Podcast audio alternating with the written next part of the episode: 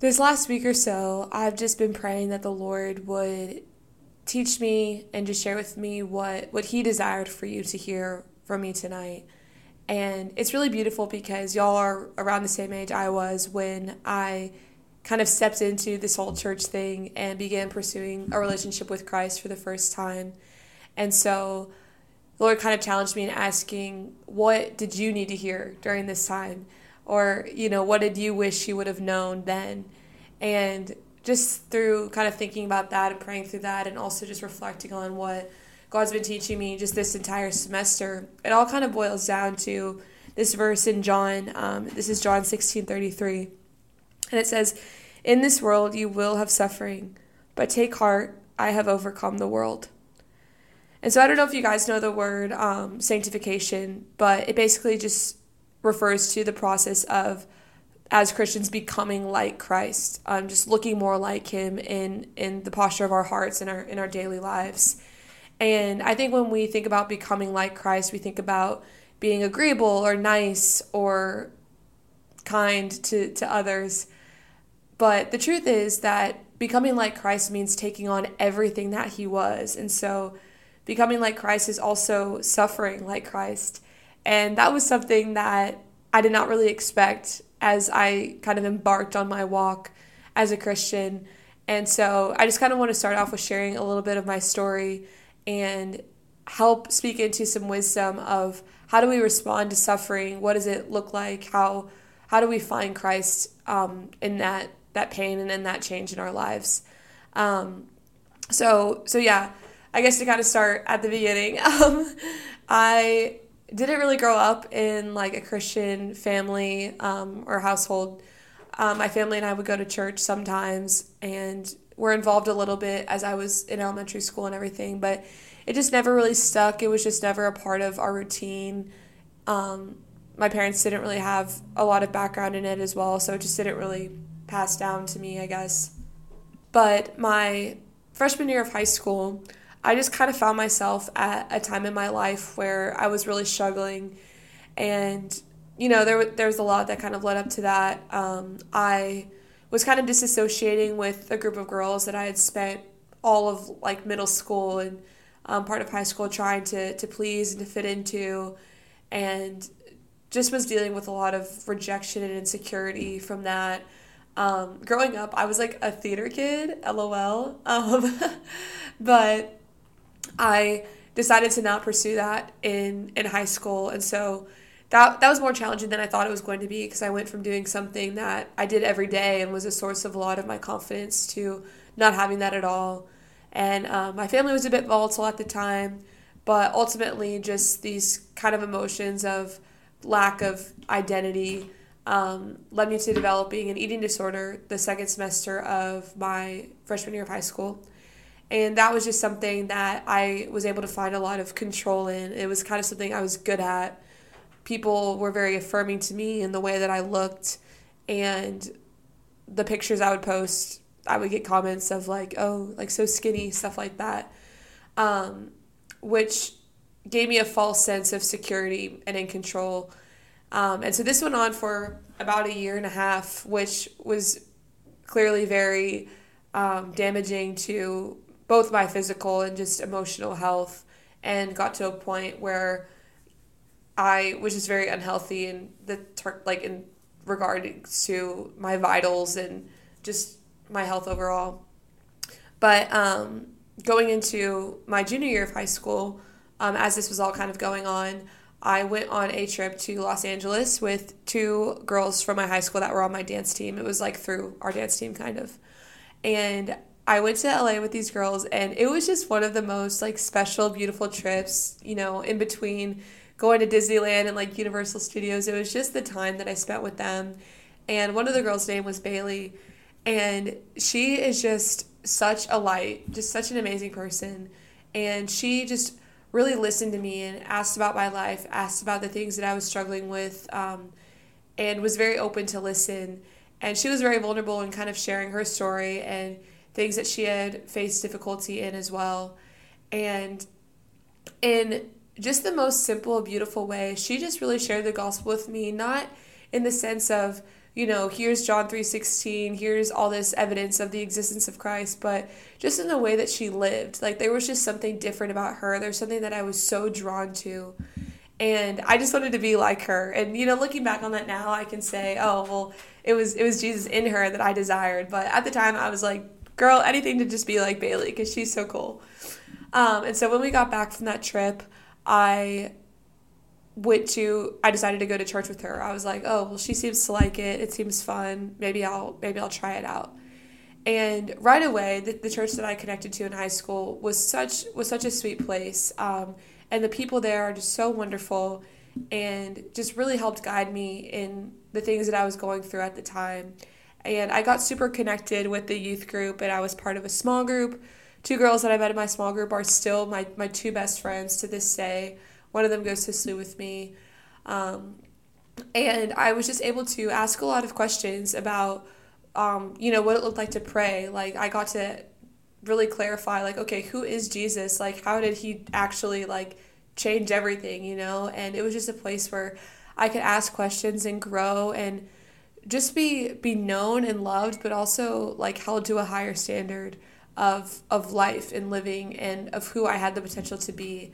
And it was it was so good. And for you know this this next year like things were going really well you know? I had a really good group of friends. I had things to do on the weekends. I had something that kind of helped me go through the recovery of of an eating disorder which would end up being a really long process for me but it gave me a lot of hope in that and i began to experience some of that healing and yeah, kind of things were just like going well. And I was like, what the heck? Why isn't everyone a Christian? This is so easy and fun. Which then, obviously, you knew that would be followed by a but. Um, you know, came the second semester of my senior year.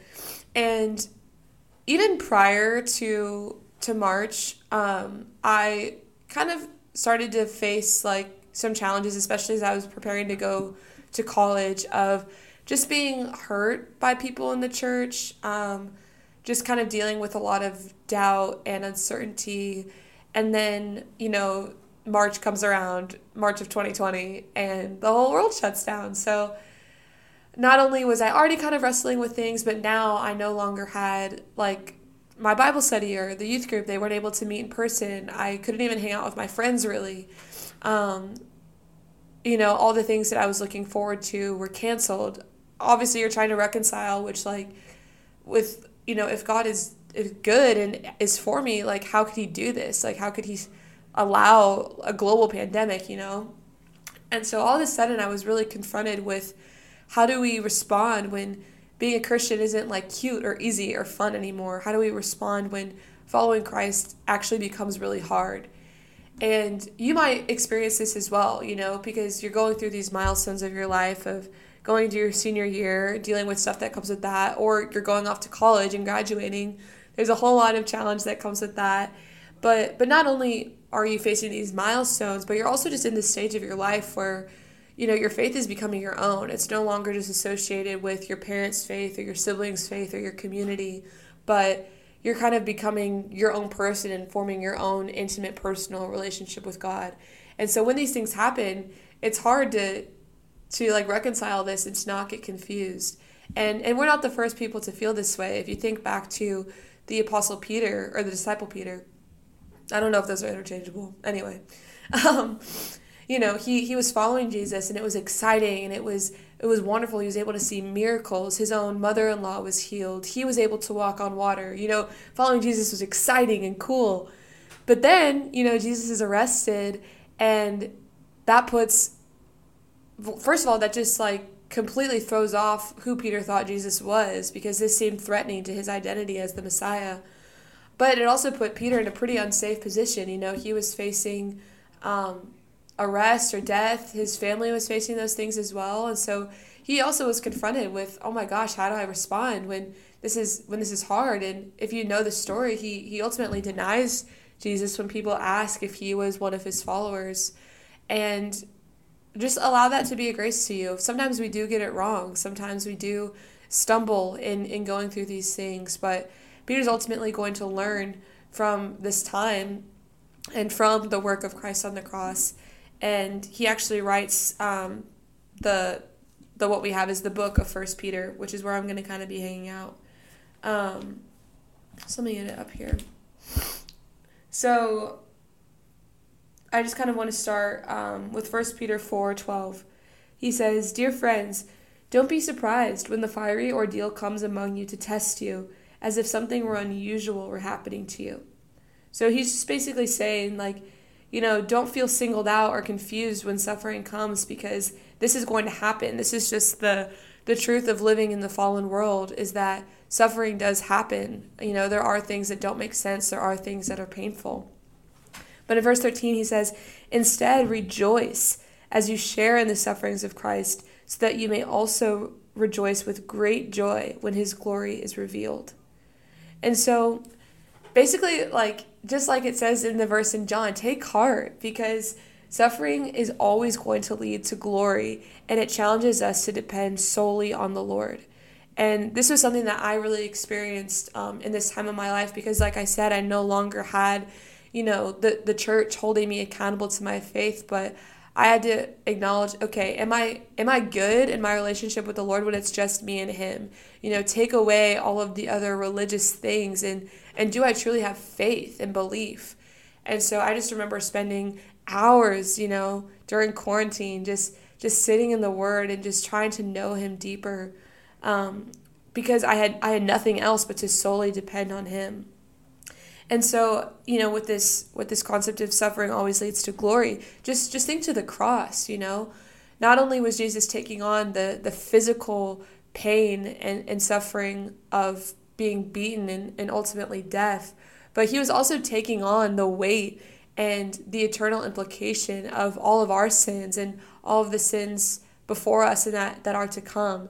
So this immense suffering was great, but also think of Sunday, think of the resurrection, you know, think of the glory that was to come and that we are now reconciled to God and we are forgiven and are able to have relationship with him because of the resurrection, you know? So glory is always going to to overcome and outweigh the suffering that it took to get there. But you could also argue that that suffering is glorious um, because if you know suffering is the root, glory is the flower. They're they're one and the same, even though they're kind of at different stages. Um, and then uh, verse 19, it goes on to say, So then let those who suffer according to God's will entrust themselves to a faithful Creator while doing what is good. So, so in the suffering, trust God, trust the one um, that has created you, that knows you, and continue to do what is good despite um, the pain that you are enduring because He is good and He will deliver you because it is in God's nature to bring about glory from your situation. That's that's just who He is. He He proved that in the resurrection. Um, but also with this, um, entrusting themselves to the Creator, that takes me to a verse in Hebrews. It's Hebrews two eighteen. Um, it says, "For since He Himself has suffered when He was tempted, He is also there to help those who are tempted." So you know, when the Lord was facing facing the suffering on the cross, it was so that He could be with us in our suffering, and so that we could go to Him knowing that there is nothing that we are facing that He has not already finished, He has not already gone through and accomplished. And so, in our suffering, we can trust that He is with us and He is guiding us, and He knows the way through it. If you think of um, Psalm twenty three, that says. Even though I walk through the valley of the shadow of death, I fear no evil, for you are with me and and he knows the way. He's leading us to the other side. Um, and so during this time that you know i'm, I'm in with with the quarantine stuff i remember um, as i was kind of just enduring a lot of heartbreak and loss and just frustrations with with the lord um, i was watching a sermon and the pastor made an analogy about the refining process of gold. And so basically um, gold is put in this fiery furnace which melts away um, and separates the impurities. And so he was just kind of, you know, using that to to think about suffering as, you know, being in the fire um, helps us to come out purified on the other side. Um, and I just remember watching that. I was in like a bread go, and I was like, okay, like that's nice. Um, I guess that that gives me some hope, but man, you know, like I've been in this fire for a while. Like this really hurts. You know, this is this is painful. Um, and maybe you're feeling that way. You know, you're like, I understand that that suffering is necessary, but man, when's it gonna stop? You know, like I I'm really tired, and I feel that. I definitely felt that. Um, and so I remember a few days later, I was in my room. I like remember exactly where I was, and I think I was like cleaning or doing laundry or something, and I just shuffled Apple Music, which was already super out of character for me because I am in fact a Spotify girly. And I was just like I, I don't I don't remember what I was doing, but I was busying myself with something. And then my ears perked up and I just hear this song playing in the background and the song says, There is another in the fire standing next to me and I, I count the joy come every battle because I know that's where you'll be. It's the song Another in the Fire, if that was unclear. And it's just one of those moments where you know like if like you and your best friend if there's like a song that you know you guys it, it kind of has like a meaning in your friendship and you're at like a party or something and you hear the song and you guys both look at each other across the room and you're like yo like that's our song it was just one of those moments where i just like my head turned and i just kind of made eye contact with jesus in the room and was like oh that was for me like you wanted me to hear this word. You wanted me to hear this song.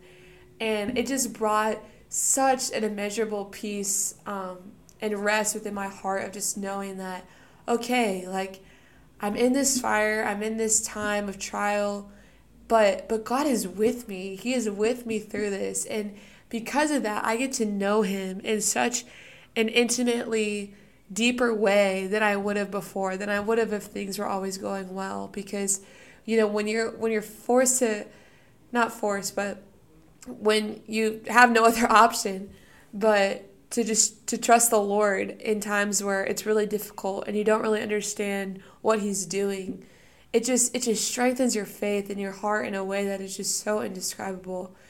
And i just remember after that moment i was like okay i can i can do this. Like you are giving me my daily bread. You are giving me my strength every day to help me to the other side and you know, slowly but surely, you know, God just just really healed my heart, you know, um, by just being with Him in that time of trial.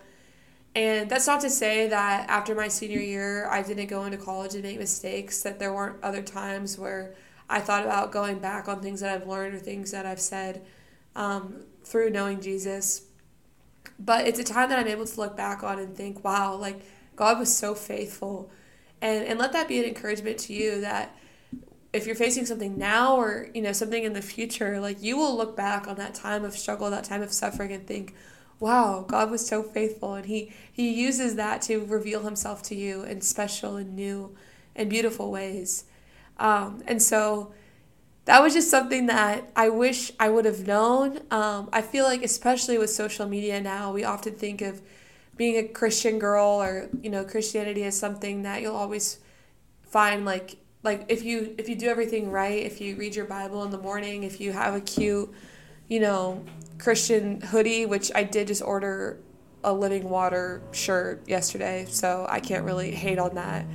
Um, but that you'll be good and that your life will be good and you'll have like a cute Christian boyfriend and an aesthetic Instagram and all those things. But but that's not true. You know, the Lord says that in this world there will be suffering. And so when that comes, don't don't be discouraged or feel like you're doing something wrong or feel like God's doing something wrong. It's just it's just inevitable. But He He has given us the tools and, and given us his son to be able to get through it. And so be honest, just like when you're going through those times and just just really go to the Lord in those things because He can handle it. He can handle your doubt. He can handle your questions.